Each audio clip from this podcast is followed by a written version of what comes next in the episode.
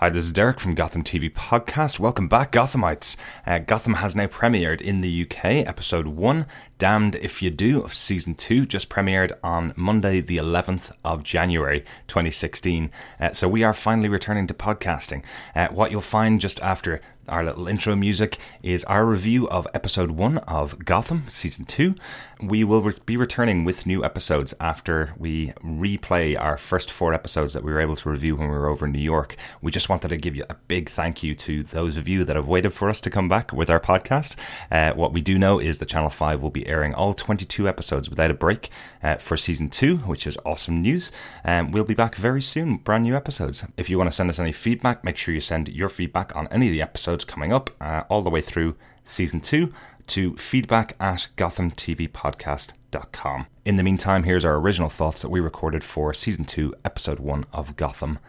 Damned if you do. This is Gotham TV Podcast, episode 51, where we look at Gotham Season 2, episode 1, Damned If You Do.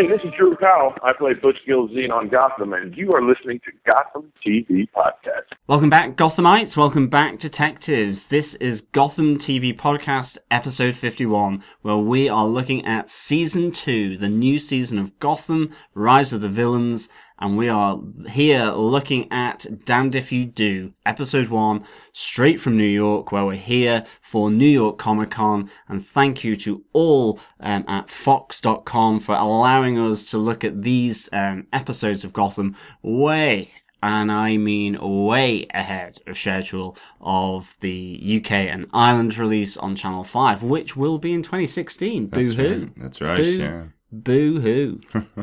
um, but nothing can take away from uh, New York Comic Con at the moment, and wow, it's absolutely fantastic. We will be coming to you with a podcast with all our highlights uh, and report back from New York Comic Con uh, this week, where we'll get to do interviews with the cast of Gotham in a round table. We will be at the Warner Brother panels that will include Gotham, also screenings of Legends of Tomorrow, um, uh, the the spin-offs from Flash and Arrow on the CW network. Um, also looking at Supergirl and all the other things in between. Um, and you can check out at Defenders TV podcast as well for all our Marvel work. But I am one of your hosts because I almost forgot that, John. I thought you'd forgotten who you were. Uh, welcome, everybody. Yeah, delighted to have you here. I'm your other host, Derek, and we're back with Gotham. I was uh, kind of shocked and um, delighted to be able to see all the episodes of, uh, of Gotham that we've seen um, so far. As John said, we're going to be months ahead of our of our normal coverage uh, for the UK broadcast of Gotham, and delighted to have these episodes. Really, really looking forward to seeing the rise of the villains, which is what season two of Gotham is, is called. yeah, it's what it's all about. Yeah. The rise of the villains.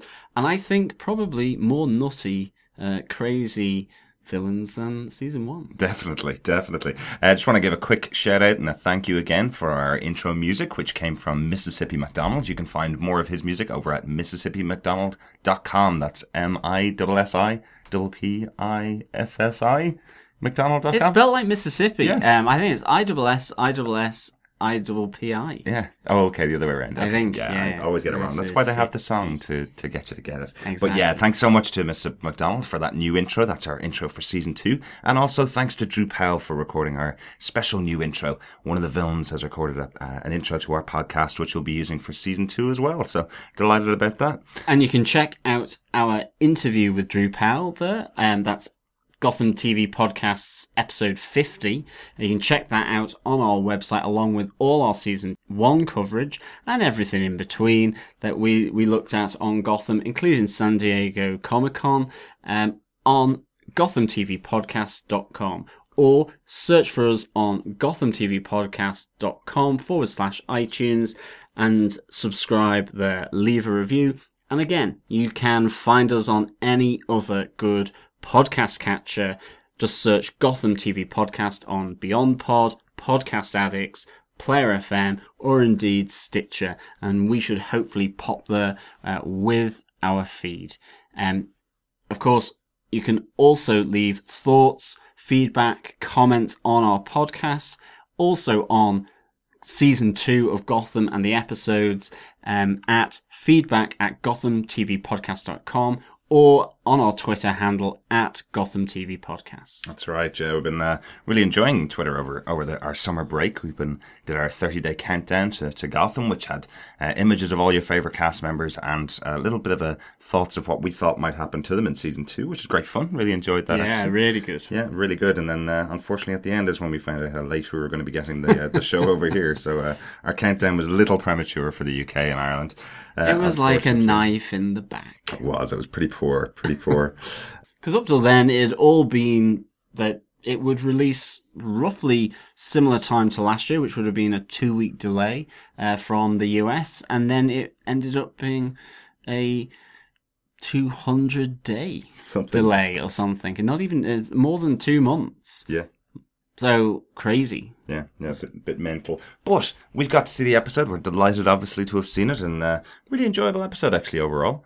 So if this is your first time joining us, the way we cover our episodes is we discuss a synopsis overall of the episode, and then follow it with our top five points of the episode, hopefully covering off everything about this episode of Gotham throughout. Um, John, do you want to give us the synopsis of season two, episode one of Gotham? Damned If You Do, which was written by Bruno Heller and directed by Danny Cannon. Absolutely. After the gang warfare that embroiled the city, Penguin finds himself as the King of Gotham, whilst Detective James Gordon quite frankly finds himself down and out in Gotham after being fired by Commissioner Loeb. Still determined to undermine Loeb, Gordon's moral compass wavers yet again as he makes another deal with Cobblepot, who forces Loeb to reinstate Gordon as a detective, resign as commissioner, and ultimately get replaced by Essen, who now finds herself in charge of the GCPD. Changes are also afoot in the underbelly of Gotham as a new criminal mastermind, Theo Galavan, played by James Frain, and his sister and enforcer, Tabitha Galavan, Jessica Lucas, release the inmates of Gotham, including Barbara Kean and Jerome Valeska, to wreak havoc across Gotham. Meanwhile, at Wayne Manor, Bruce and Alfred embark down the secret staircase to discover a secret room. Here, Bruce discovers much more about his father, Thomas Wayne, who, in a note left to Bruce, advises him to leave well alone the mystery behind Gotham and to choose happiness over the truth. Unless, of course, he feels his calling. His true calling. So much like the pilot of season one, this episode had tons going on and really setting up the brand new day for Gotham. And that day is the rise of the villains, really, isn't it? Oh, big time, big time. And I mean, again, I think like they did a great little sort of catch up. I mean, they did a whole one month later thing, and to the music of Perfect Day, I just think really nicely brought everything together. You know, we see that Zsasz works for Penguin, Barbara and Jerome are banged up in uh, Arkham. Jim is back in uniform, which is intriguing to begin with. Yeah. And then you find out over the course of the, the episode what's happened. And obviously then Bullock is working behind a bar and it's not to fuel his alcoholism. Absolutely, yeah. Uh, really good, really good episode though overall. I think uh, really good uh, setup for the show. Brand new day in the city of Gotham, so uh, lots going on, obviously. So, John, do you want to kick us off with your first point?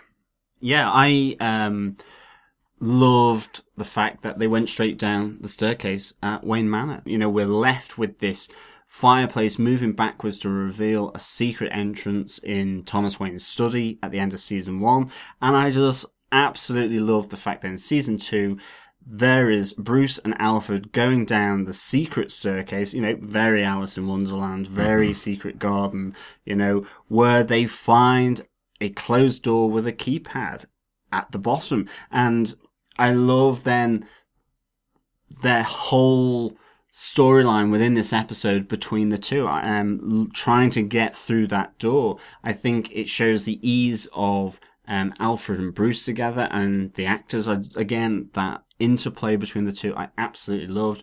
Um, like I, my this is my first point. I kind of had it as blow the bloody doors off. I mean, it was just great to see, you know, the comedic kind of bags of fertilizer being brought into Wayne Manor. And I love the conversation that develops between the two then in the study, you know, that, that to and fro between the two. Yeah. Um, where it's like, uh, I was going to present it as a fait accompli. He says, don't talk French to me. Alfred says what everyone has been thinking. You don't know what dear father was up to down there. Um, you know, what is down there? Is it just a wine cellar? Is it something a bit more, uh, sort of, uh, risque? Uh, a bit, uh, more dangerous, say? Um, you don't know what's down there. Thank you, Alfred, for putting that out there in the open. Um, you know, and then, you know, Bruce comes back with, if you're not going to help me, I'll have a cup of tea. You know, he pulls rank on him immediately. Um, and I, I do like the fact then that, you know, Alfred caves in and he says, well, you know, you're going to need 10 more bags of fertilizer. You're going to need a heavy tarpaulin and I'll put the kettle on. so, you know, it's just a really nice playoff. And of course, um, all that interaction, all that stuff is, is great. And it leads to obviously a huge, uh, reveal and moment, which is played out right at the end. Uh, which I suppose we will come to later on. Yeah, yeah, definitely. For this scene, def- what I really liked was the fact that it came straight to this after all that summer of waiting that we've had. Uh, it came straight to the the reveal of what is down the stairs, what is underneath Wayne Manor. I was hoping, I was hoping for that. Uh, but they did push us off a little bit. They did show us that he, there was a keypad that Bruce had to enter his code into uh, to get through this door. So it wasn't as simple as they go down the stairs and find exactly what the mystery was that we are all expecting. You know, they did hold us off a little bit. So, um, but we will talk about it later on. But I love that it did lead in directly from season, the closing of season one. It was like a Russian doll. It was a secret door within a secret door within a secret door, probably. Absolutely. With a letter on the keyboard, obviously, that we will talk about later. Yes. What's your first case point? Uh, my first point is actually Barbara, Barbara Kean. Crazy Barbara. Oh yeah, definitely. Oh, mental babs. Um, yeah, she's lost her mind. Uh, so much so they put her in Arkham Asylum for killing her parents. Um, but I love this new, more confident Barbara that we're seeing in the episode. Much more maniacal, much more scheming uh, that we're seeing. You know, we saw her completely out of control throughout the season last year. I think we spoke almost every episode about how much further down the spiral she's going. And weirdly, she seems to be quite settled in this position now. I've Um, never seen her look better, actually. Yeah, that the opening scene to the strains of Perfect Day by Lou Reed at the start looks like she's moving into a holiday camp. She's dressed beautifully in an amazing dress. She's getting the guards to carry her bags behind her. She's wearing her sunglasses, you know. Looks like she's going on holiday, but She loves it there. yeah, definitely. Waiter service, you know, um, half board, I think it is. it seemed like it, and she's definitely getting some of the guys wrapped around her fingers as well pretty quickly. Yeah, making friends uh, with such savoury types as Jerome Valeska and, and others. Richard Sionis.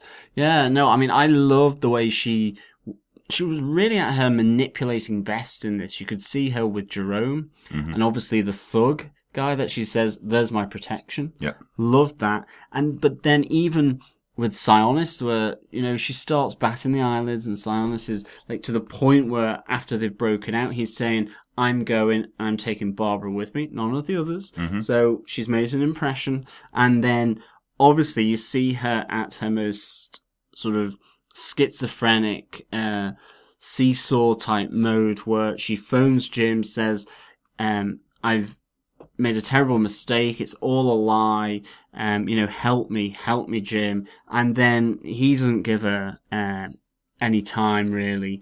And then she phones up, uh, Leslie where she says, I hope you die soon, bitch. Like, absolutely trying to go for the sympathy vote with, um, with Jim. And then really revealing herself to be quite, um, damaged, quite disturbed now uh, Barbara Kean. So really good, Yeah, yeah. yeah, brilliant. Yeah, I think the line actually is, uh, I hope you die screaming, bitch, isn't it? To, Oh, to yeah, Lee, yeah, which is just Screaming and writhing in pain, they could have added as really, well. bu- really brutal. Poor Lee in this episode gets a bit of a, uh, a bit of a taunting from Barbara. Um, but I'm really liking this version of Barbara. Uh, definitely that scene with Jerome. Uh, great to see Jerome back. I'm sure we'll talk about him a little bit more later on as well. But uh, great to see him back and great to see that that character uh, reappear. I think he was probably one of the most popular characters from season one. Um, the potential Joker still, still obviously no confirmation that this is the Joker uh, for the show, but the interaction between the two two of them is fantastic. Where Jerome says to her, "A girl needs a good friend in here. Bad things tend to happen all the time," and that's where she just kind of snaps her fingers, finds the biggest brute in the place to come and take care of her um, for the episode, which is really good. Really, really enjoyed that, definitely. Uh, John, I'm to give us your second point. Yeah, I want to roll two into one here. This is my second and third because they're slightly connected, I think. Um, one is the dubious, dangerous Jim Gordon that we have on offer here. Again, we see that, you know, his moral compass goes so wonky that, you know, is he standing a bit too close to magnets, I think. Um, like, we, it's not only that he went to the penguin again for a favor, but it was what he asked him to do, which was essentially to get rid of um, Commissioner Loeb. Mm-hmm. Out of sight, out of mind kind of thing. Um, you know, in some places, at some level, that would be called a coup. Yeah. Um, and in return, Penguin again ensnares him in this um, net and this web of favors that he thrives on. Um, and Jim ends up killing someone. So Jim is in a really dark place. At the one hand, he is a complete and has a complete moral compass.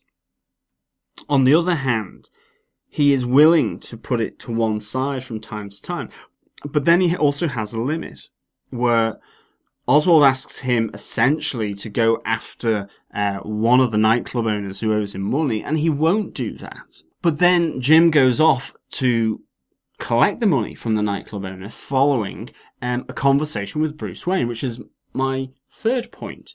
Um, and this is the cruel to be kind point, where Bruce gives him a dose of harsh words and a, a dose of wisdom to Jim that essentially sometimes to do something the right way, you have to go about it in an ugly way. Um, and he's quite personal towards Jim here. And it's my favourite part, actually, how something where you're kind of there going, you know, would Jim do this? Would he do this? He certainly would go for a favour because we saw that plenty of times in season one. Um, but will he keep on doing this? And Bruce essentially says that you know, you came here saying you were going to clean up the GCPD, you were going to um, fight for justice, you know, find the killer of my parents, and that to do all these good things, you must do something ugly. But you don't because it's your own personal honor that forbids it, that morality that he has. But that he puts to one side. And he basically says that you're sacrificing the greater good for your own personal esteem and for your vanity. You know, where Alfred then interjects on this. Mm. And this, I thought, ultimately was a great scene between Bruce and Jim. I absolutely loved it. I thought it was really important for Jim's character that he was told, maybe you do need to do this favor because it ultimately leads to the right way of doing things, or Yeah. it leads to something better, a greater good, even though it's dubious and dangerous and grey. However, he then does go off and he does kill the nightclub owner. Mm. But it does seem to suggest that that was something that was planned, was known, that Penguin knew that this was going to play out like this. Absolutely. And again, it's something that Penguin has on him. So Jim, whilst I love his greyness in the sense of, you know, he's not all good and moral. He does, you know, it does go off the beaten track from time to time. Yeah. He needs to be careful who he does it with because here, Penguin, that's his forte. That's what he loves to do. We saw it in season one and Jim will just get caught. Penguin is too good. Absolutely. Um, that was my favourite part of the episode was that conversation between Jim uh, and Bruce. yeah, And Devin I- is great in that scene. really, he? good, absolutely top notch. And then to see Jim being this dangerous guy, I mean, you do think you can ultimately get killed by Jim. Mhm. He is not a softy in any way, shape, or form. Yeah, absolutely. There's one of the things I really do love about covering the DC Comics universe, I suppose. One of the things that Marvel always struggle with is their characters don't kill. We've been covering some of the Marvel shows on our other podcast on uh, Defenders TV podcast, and one of the things they kind of struggle with is that if they have someone killing someone, it's it's a huge turning point for their character because Marvel superheroes don't kill. Superman doesn't kill. Batman doesn't kill because it's part of his moral code. But Jim Gordon's just a member of Gotham. If he has to kill, it's not totally against his character that he will. Except for the paperwork which we saw at the start of the episode. that is true. That is true. Uh, but yeah, I do like this that that Jim is kind of turning quite a big corner here, really, um, in the fact that he is he is he's come to the realization, I suppose, that in Gotham, um, you do have to do the wrong thing sometimes to do the right thing. Um, and I like that it's come from some guidance that he gets from the young Bruce, showing that he that he does see that side of Gotham himself already. You know, even at, at that young age, which I just think is really interesting. But a really good point, John. Um, I'm definitely really liking this side of Jim and really liking this version of Jim. He was quite central to this episode, which he wasn't for a lot of the later parts of of uh, of season one. I felt. Um, they kind of pushed Jim Gordon aside a bit to have the bigger story of the ogre and the bigger story of stuff that was going on around him. But this episode was very Jim centric. I felt. Yeah, it was really, it was really good, and it was good to see him back there. And it was good just to see him. Like Jim ultimately is quite a conflicted person. You know, he he wants to get rid of uh, Commissioner Loeb, but did he ultimately agree with how Commissioner Loeb was removed? Maybe not, or maybe he was. Again, now that he's had the greater good speech off Bruce, maybe he sees that as a, you know, any means ju- justifies the end. But will that come to haunt him as well if he goes down that route? Because ultimately, not even, dare I say it, Batman would necessarily say that every single means or the worst possible means can justify some of the ends. He would always look to do the most ethical route to that. Sometimes it doesn't work out like that. I get that. But um, you know, Jim is definitely I think a bit conflicted still. Yeah, I would think I would think maybe if Bruce knew the actual favor that he was going to have to kill someone or that he did kill someone, maybe Bruce wouldn't have seen it as um, I suppose as a the right thing to do. We saw that even though Selina Kyle killed someone that was attacking the two of them in the first season with Reggie, um, Bruce turned on her immediately and had a, had really stern words to say for Selina. Uh, he'd probably have quite stern words to, to Jim, knowing that he's killed someone in the pursuit of the greater good, I suppose, as he as he says. But uh, yeah, it's an interesting little quandary, I suppose, for the character. Yeah, and I mean, it'll be interesting how it plays out for the remainder of this 22 episode season. You know, will there be some kind of um, road to Damascus moment for Jim where he kind of thinks, you know, I do need to be more careful how I behave as a cop. Because, you know, you see it later where as GCPD, as law enforcement becomes more and more, um, desperate to deal with the lunatics, with the Joker and that, they resort to desperate measures. But at the moment, this is still in the infancy. And so he should still be trying to do this by correct law enforcement. Yeah. And that's the thing. He's moving away from that very quickly. And I don't know whether it's correct to be doing that at the moment. Right. Because I think desperate times, desperate measures, and you see that in some of those comics and some of those graphic Yeah. novels.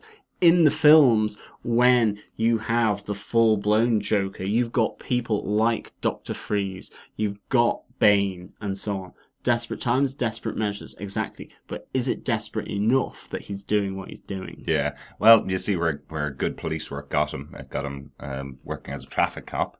And That then, is true. And then even better police work gets him uh, thrown off the force by Loeb. So he's probably found himself at a bit of a stonewall. In just the first episode, uh, he's been demoted and then fired um, for doing good police work in But- Gotham. So But does it contradict then everything that Bruce is pointing out to him that says you came here saying you were going to um, clean up Gotham, change Gotham, um, change the GCPD, find his parents' killers, and fight for justice, order, and presumably the American way. And you know, is he able to do that?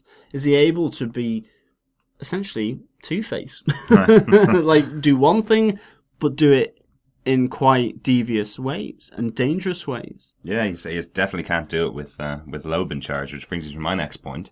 Um, Yeah. yeah, kind of jumping around my points a little bit, but uh, but yeah, my the, the big scene for me in this episode, I'm going all villainy in this episode. I think it's something to do with this being the rise of the villains in season two. Um, but my big scene here is uh, is Oswald and Zsasz paying paying a visit to Commissioner Loeb to uh to pay off that little debt they now owe Yeah. Jim. What a scene! my gosh. Uh, Oswald just, you know, confidently standing in the police commissioner's home, uh, looking for some peanut butter for his, uh, for his sandwich, while Victor Zsasz essentially kills, uh, Loeb's two security guys. Yeah. Cuts one of their heads off and then starts, uh, playing him like a, um, like a ventriloquist, uh, essentially. um, gosh, really, uh, really, if, if, if you didn't think the show was for adults, um, by some of the scenes in it, uh, this particular moment definitely is a bit of a, a freaky one um, as as Victor Zsasz removes someone's head uh, and plays with it in the in the apartment of, of the commissioner. We're definitely seeing a big involvement here with uh, with Victor Zsasz and Oswald Cobblepot. They now they've now formed a new gang essentially, taking on board Butch Gilzean, who was left kind of on his own, as you heard in our interview with him. Um, he has joined Oswald Cobblepot's side. We've also got Selina Kyle joining Oswald Cobblepot's side, uh, and obviously Victor Zsasz, who's uh, who's abandoned Falcone and uh, and found a new master essentially. So uh, yeah, Oswald's really risen to power. In I really like that Zsasz is working for Penguin. I love that Penguin is consolidating his power Mm. in Gotham. And I mean, quite frankly, not only consolidating, but I mean, building and building and building because to have the kahunas to go into the uh, commissioner of the police department's house and be quite so frank with him. And again, he seems to know everything. He's saying, hey, you know, you're monkishly pure. Um, there's nothing I can hold over you except for death. And I've, I know everything about you. You are, you know, one of those rare beasts, he says. He knows a lot.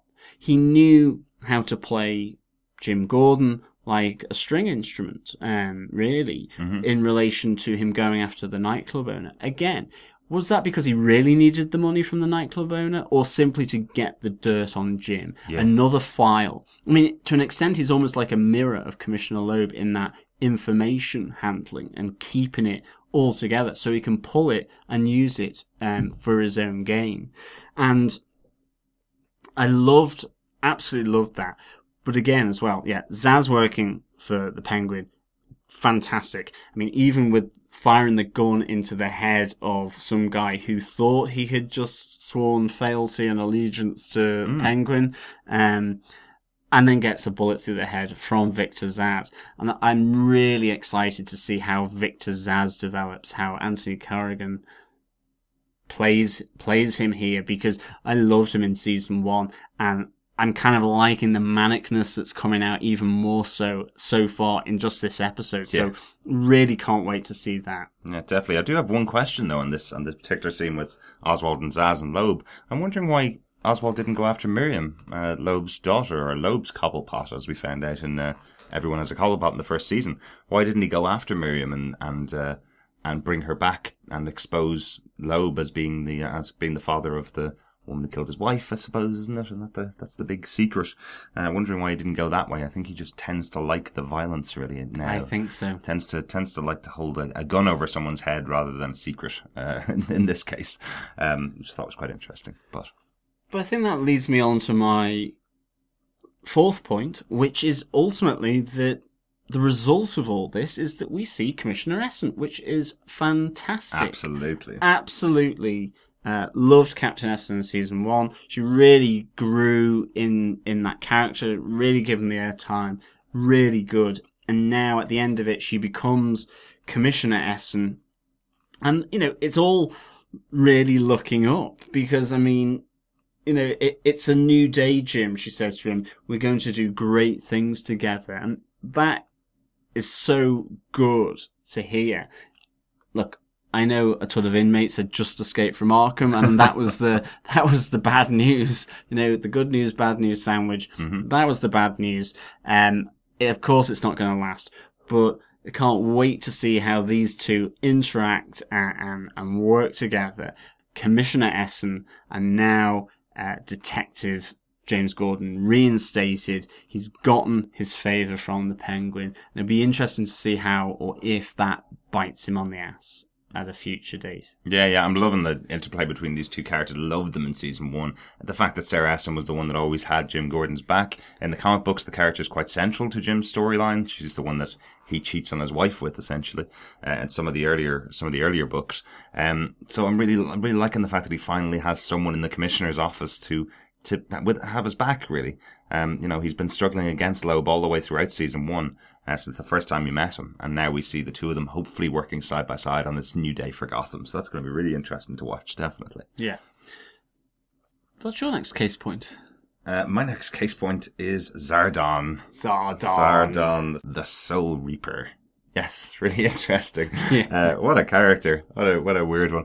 Uh, sometime during my second rewatch of uh, of Gotham, uh, during during uh, the summer break uh, when it was on Netflix, when I was just watching it back to back uh, for a while, I kind of came to a realization that I kind of misunderstood some of season one of Gotham. Weird to say for a podcaster, I know. Um, I'd watched the episodes quite seriously, I think, uh, throughout season one, and hadn't really gotten the comedy elements as much as I got them the second or third or fourth rewatch of the show. There is a lot of elements of the show that feel like something out of Batman 66. Oh, That's, big that's time, understandable. It is a prequel to everything Batman. Um, now we know. So I, now we- I think that's why there's the big bag of fertilizer, even though fertilizer doesn't come in bags of that size. Mhm. And if it does, it's probably destined for the army. Uh, I love that. The fact that Barbara Kean is walking into Arkham Asylum as though she's about to walk into a holiday resort. exactly, exactly. Um, and then, yeah, Zaardon, um, two A's. Absolutely thought to begin with, oh my god, what is this character? Because obviously there's the new big bad in, in Theo Galavan giving him some kind of vial, but it's like o- of some blue substance Yeah. to drink. And then he goes on a rampage. it's dragon's blood, John. It's and I'm dragon's like- blood. oh, what is going on here? And I was getting flashbacks to Balloon Man, really, um, and some of the scenes. And then it's just so funny how he plays out over the course of this episode with in the cell and Yeah. Really good. Yeah, absolutely. Uh, but I want to kind of make an apology to our listeners, I suppose, if we've taken the show a bit too seriously in season one and missed out some of the more comedy elements, because there are tons. Keep But this- moving, Ginger. but this particular character is totally, totally a character that I thought was uh, was a great, a great fun little moment for the show. It does harken back to some of the other fun elements. It was a very heavy episode this week, trying to get through a lot of plot lines, having Jim Gordon be a killer and stuff, you know, but having this character of Zaardon, as you say, two A's. Calling Gordon um, to, uh, to to try and show him a bit of mercy, I thought it was really good fun. Actually, really really enjoyed it. Again, having him uh, drink the dragon's blood potion that Theo Galavan gives him, and that potion seeps out of him while he's falling asleep. You see the gas coming out of his mouth, and then later on, that's what's used to break the Arkham inmates out of prison. Is the gas is released, knocking them all out.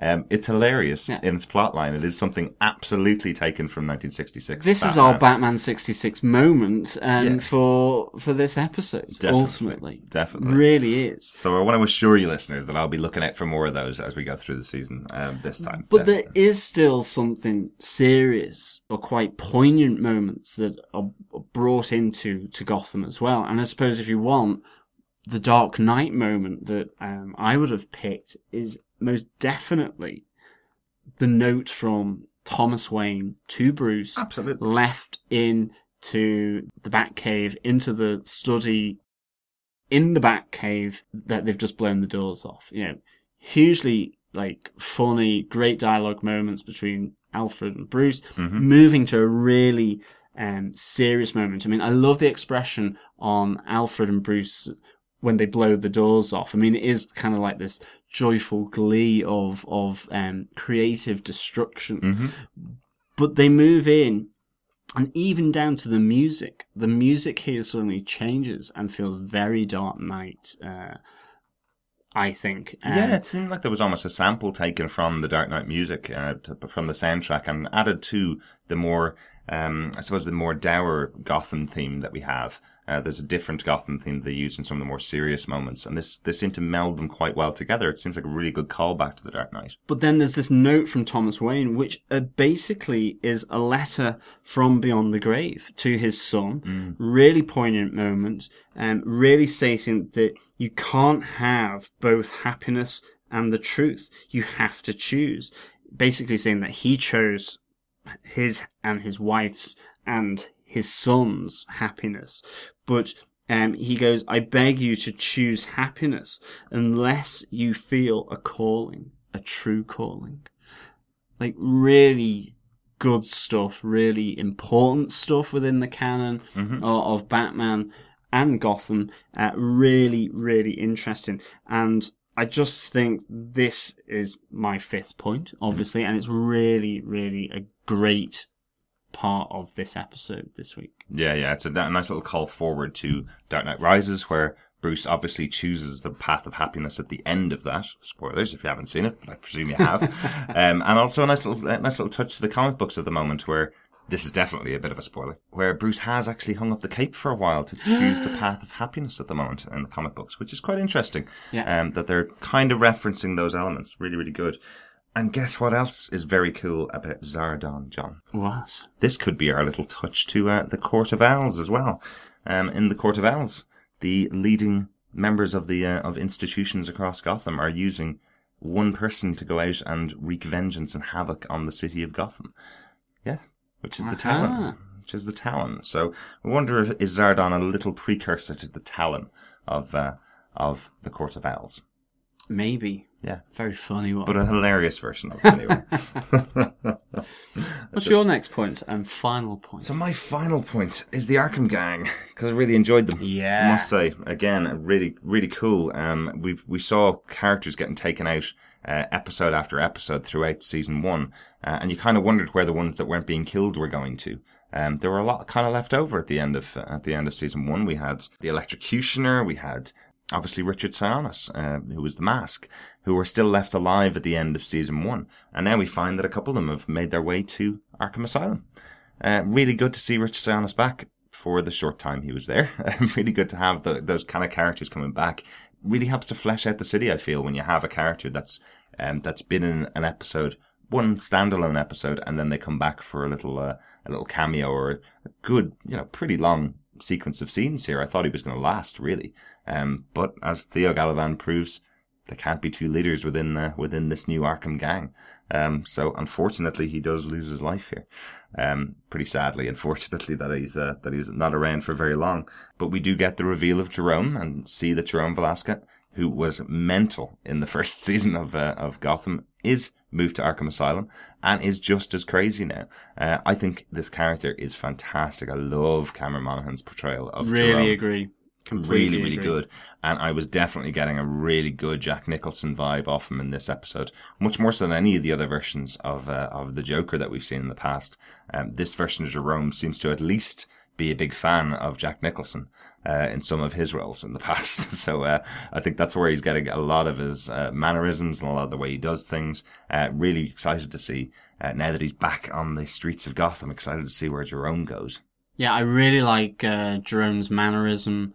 I love how he comes across. I love the moving between sort of quite a, a, a scary face to a smile to a laugh and so on. And obviously one of the things here is he's really looking out for where power is. So in Arkham, he's, he's hooked in with Sionis. Yeah. But he's ready to ditch Sionis in an instant as soon as Galavan offers him that kind of rousing speech in his penthouse um, of his own building after he's been broken out of Arkham, which is you know a group of outlaws working as a team in Gotham. You know Gotham would tremble. I see brilliance, charisma. I see power. You know, whereas the world sees lunatics. Really kind of um, pampering to to their egos. Oh, absolutely. And Jerome is loving it. And I read a really interesting interview with Cameron Monaghan, who plays Jerome, uh, where he was saying that he was wondering why his um, why his neighbors didn't get him thrown out of his apartment because he spent two or three months preparing for the role, Yeah. just shouting at himself in a mirror and sh- laughing at himself in a mirror uh, for days and days and days on end. I just thought was quite interesting that he put that much work into it. You can really see it. The character is fantastic. Really, really enjoy him. Um, and then we have Dustin Ybarra, who's a comedian, um, plays one of the other background roles. I think we're going to get to see him a bit more next time. He's one of the other six that are released. Uh, and we have the big ape, I suppose, the guy that, uh, the guy that Barbara, um, got as her protection is also taken as part of the member of this six person crew, um, which we'll see in next week's episode, I believe. Definitely. I'm looking forward to that. Uh, that's our that's my points for the episode. John, you uh, you finished on your points. Uh, do you have any notes for this episode? I do I have a few notes. Basically, we see Bullock working behind a bar. He's no longer with the GCPD. He's left the GCPD. We see that he was demoted like uh, Jim was by Commissioner Loeb.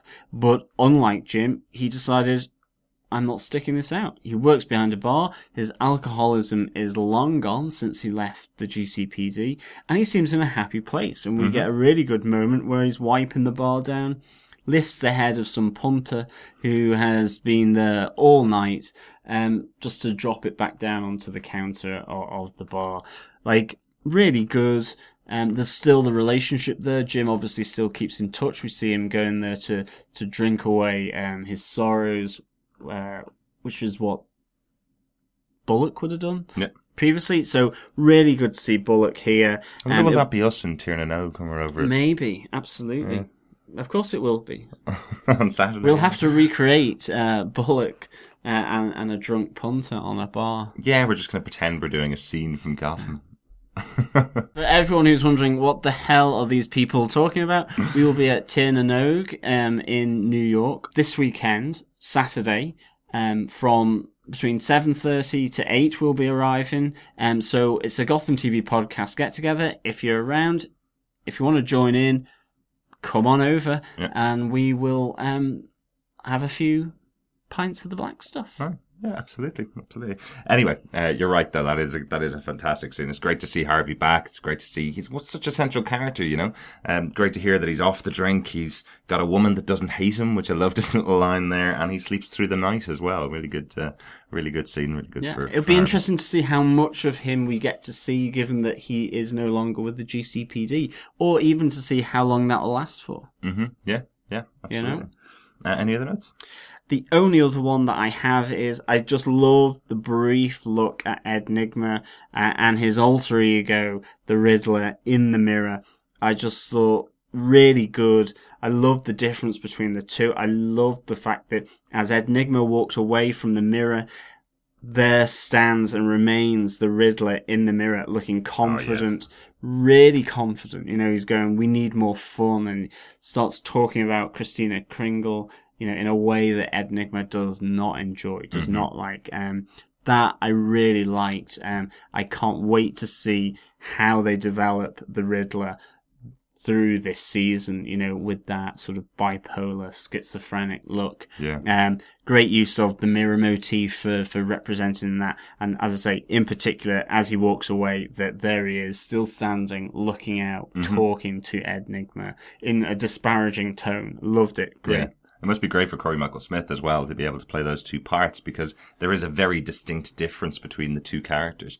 Um, the the Riddler in the mirror is quite, a, I suppose, a good-looking, confident kind of chap, but Ed Nygma still seems very, um, very kind of, uh, very creepy or very um, turned in on himself. uh, Yeah, the difference is really nicely drawn between the two, which you really see as well. Mm-hmm. Yeah. Um, it, it's like the Riddler seems much broader, Mm-hmm. um, as you say, much more confident, much more upright, uh, and then you, you switch to Ed Nygma. He seems as much more hunched, and much more drawn in the face. Really good, Yeah. definitely. Yeah, absolutely. Derek, have you got any case notes? Uh, I do, yeah. Um, I loved Loeb's retirement party. One of my favorite little other funny moments of the episode was the uh, the barbershop quar- barbershop quartet singing uh, "So Long Wiedersehen."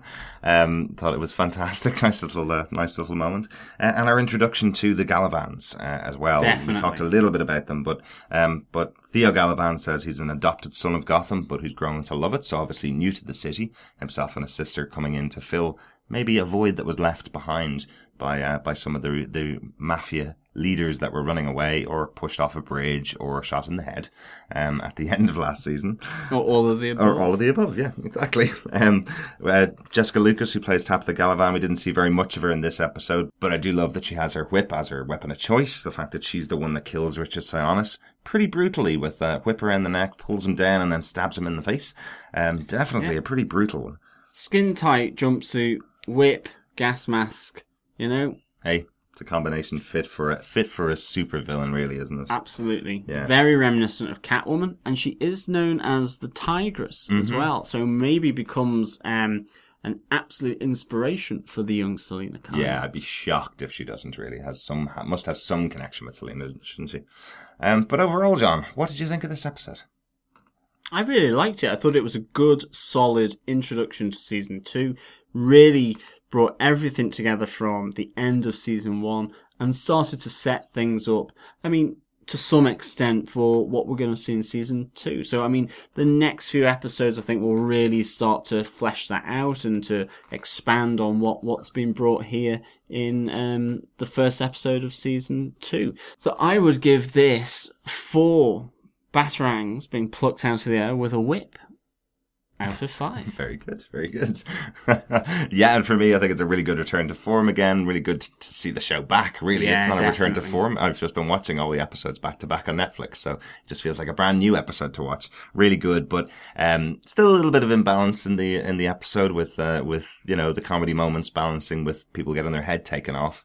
Um, you know, it's quite a, quite a, a difficult balance to do, but I've done a pretty good job. I'm really excited to see the rest of the season. We've got another 21 episodes to go, so delighted about it. Yeah, absolutely brilliant. Can't wait for um, our next episode, which we will be tuning into very shortly whilst we're here in New York. Exactly. Now to the feedback for this week's episode. Fascinating. Fascinating. Point well made, I think. So we got some more feedback in from Natalie, who uh, sent us some feedback that we read out on episode 50, our Drew Powell interview, uh, where she had some thoughts about what was going to happen on season two of Gotham. She starts out in her feedback this week with the premiere of Gotham now aired in the States. I can say that I was wrong in my guesses. First up, Captain Essen. She is still with the GCPD at the end of the premiere, but not in the ways I'd guessed, and one John did not name in his speculation. Uh, the writers pleasantly surprised me with how they got her to vacate her position. Yeah, I mean, I basically, I think, guessed or thought that, you know, how was um, Captain Barnes gonna, who's played by Michael Chiklis, how was he gonna replace Captain Essen? Did this mean she died? That she left? That um, she turned into a, a an evil, cackling kind of uh, villain in Rise of the Villains for this season. I did not guess, and I, am too very pleasantly surprised. Surprised. I am very pre- presently surprised. Sorry, I am very pleasantly surprised that she was promoted. Of all of the things, she was promoted. That's brilliant. I'm really pleased that this happened. Yeah. Um, and that basically, you know, in comes Captain Barnes to take on her role. Yeah. It'd be interesting to see the dynamic between the two of them. Really, really good. Definitely, definitely. Um, Natalie goes on to say, uh, Team Galavan turning into the Royal Flush Gang plus a certain Joker, which is one of the suggestions she had in last week's episode. Uh, it says, um, I jumped the gun on that one a little bit. Galavan makes his offer to all six inmates, but, but one, not Jerome or Babs, refuses, leaving five. That still leaves enough for a poker hand, of course, but having the Joker as a sixth man felt a bit cleaner to her. Um, also after spending a bit more time with the inma- inmates than, the, than in the trailers, uh, I'm not sensing the proper group dy- dynamics being set up yet. Jerome and Barbara are, sta- are standing out. I predict both will break away from the pack one way or another, possibly together. So a little bit of a different take on, on what uh, Natalie had said to us last time uh, about the Royal Flush Gang being possibly what happened with the Arkham inmates who joined up together. But I like that idea so much Mm. from Natalie that I'm still, I'm still holding out that maybe the Royal Flush Gang is the name for this group. Yeah. Because we have uh, Galavan say here, you know, this team who will wreak havoc upon Gotham. Mm-hmm. So it's still possible that maybe it could be the Royal Flush Gang. I think that would be a really nice little um, and a neat way of, of bringing the Joker in through this gang and maybe combining it with some kind of Red Hood element. Because again, as I said in um, our 50th episode, I really liked how the Red Hood element was played out in season one. This idea that anyone, anything could be the Red Hood and all these different people that could or could not be the Joker. I thought it was a really nice way. I mean, maybe the writers didn't mean it, but that's how I took it, and I thought that was really good. Yeah. Really, really good. And so I'm kind of hoping that they combine both these elements, because I, I think they, they, they sound smart, they sound neat, it sounds that it's dealing with the canon really well by having that. But, Yeah. so, you know, Natalie, I've still got my fingers crossed. Yeah. Definitely. And Natalie's slightly on the same side as well. She says that the part where Jerome gets his Joker name from some playing card themed group, a la the Royal Flush Gang, still perfectly valid, of course. Uh, it's just looking a little less likely to happen here. Um, frankly, now would be a bit too early anyway for her. Uh, better that Joker and Batman emerge with those names in parallel at the end of the show's run. Um, I agree. I do like that idea that uh, that it comes from a playing card, but I hope that it's going to be a little bit later on in the show. Again, if Jerome is the Joker. Um, it's looking quite likely. He's definitely got a, a flavor of the Joker to him, um, but he's very close to, to being the Joker for the show. Um, and finally, a little bit of a, a little bit of nice compliment from uh, from Natalie. She says, um, "Your in-depth analysis was great fun last season, even with the three-week lag. You caught things I missed or forgot. I like your style. Passionate about the show without being excitable or overly energetic. Easy to listen to. Aside from my American ears trying to parse your Irish and English accents. Thanks very much for that. Thank you so much, Natalie. It's really nice. Thank I you. bet you didn't expect that we'd be doing uh, the first episode of season two uh, as quickly as we have, uh, given that Gotham and Five are not going to be broadcasting the show until 2016. Absolutely, because she does go on to say, I shall now go to radio silence until you lads review an actual episode or guess something that I get to tease you about being spot on or horribly wrong. um, you know, and definitely it's going to be a bit of a roller coaster because whilst we're here in New York, we're going to try and catch up, um, as much as we can. And I think we're probably going to be able to get about five episodes in, um, which will take us to the Monday after the end of, um, of New York Comic Con. Yeah, that's right. Hopefully, hopefully, we'll cross our fingers. Or should I say, not the Monday, the Monday after, the Monday after New York Comic Con. And that, we'll be able to get five episodes in. Two of which we'll be able to watch, uh, live. Yeah, yeah, hopefully. Hopefully, we're going to cross our fingers anyway. Uh, Natalie signs off with one of your American fans, but sadly not one who's going to be at New York Comic Con to meet you. Ah, boo. Sorry about that, Natalie. Just make sure you do follow us on Gotham TV Podcast on, on Twitter or go to our Facebook group. We'll be posting tons of photographs, hopefully, um, on Instagram, on Facebook, on Twitter, uh, from our experience in New York Comic Con. We will be doing a very special New York Comic Con episode, which, as John already mentioned, will include some interviews with the cast members of Gotham that we're going to be meeting in New York this week. Really excited about that. Yeah, that. really excited about that. Um, remember as well that if you are at New York Comic Con, if you're in New York but not at New York Comic Con, um, we will be at Tir na nOg from 7.30 to 8 o'clock, uh, in the evening. Starting from that time, but Yeah. we will be having a few drinks, so we will be there a bit longer than that. Yeah. We just expect that we won't get there until about about half seven, eight o'clock.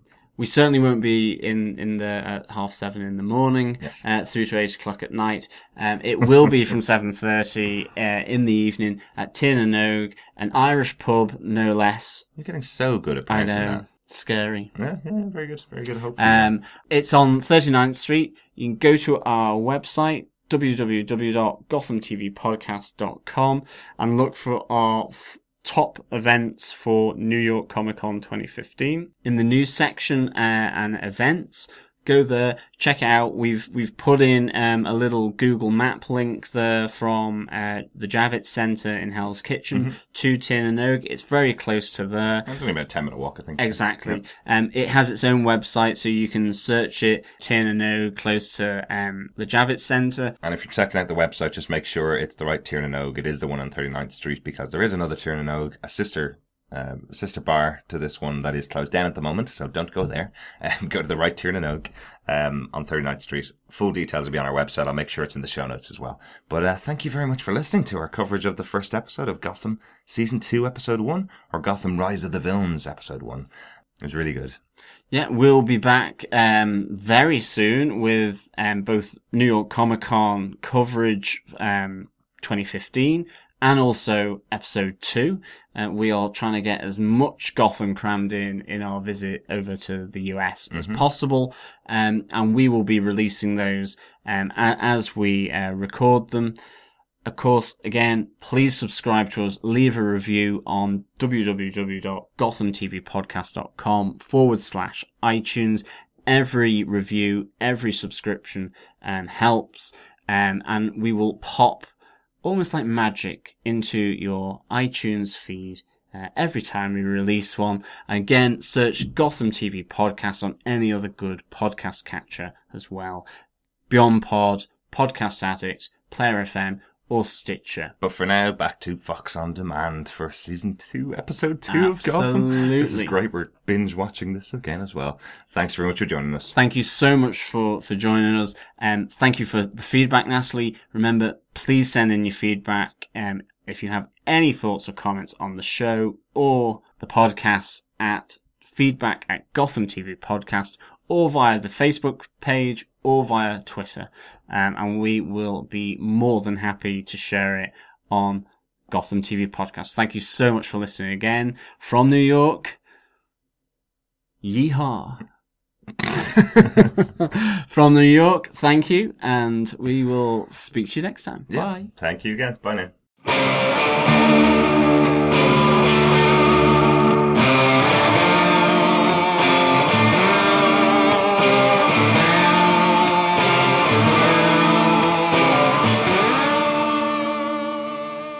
Thanks for being a Butch supporter. Butch loves you, baby. I am too very pleasantly suppl- surprised. I am very pre- presently surprised. I'm very pleasantly surprised. oh my god. I am very pleasantly surprised. Pause and just say that. I'm, I'm just like, keep that in. I am very presently surprised. Sorry, I am very pleasantly surprised that she was promoted. Of all of the things, she was promoted. That's brilliant. I'm really pleased that this happened. Yeah.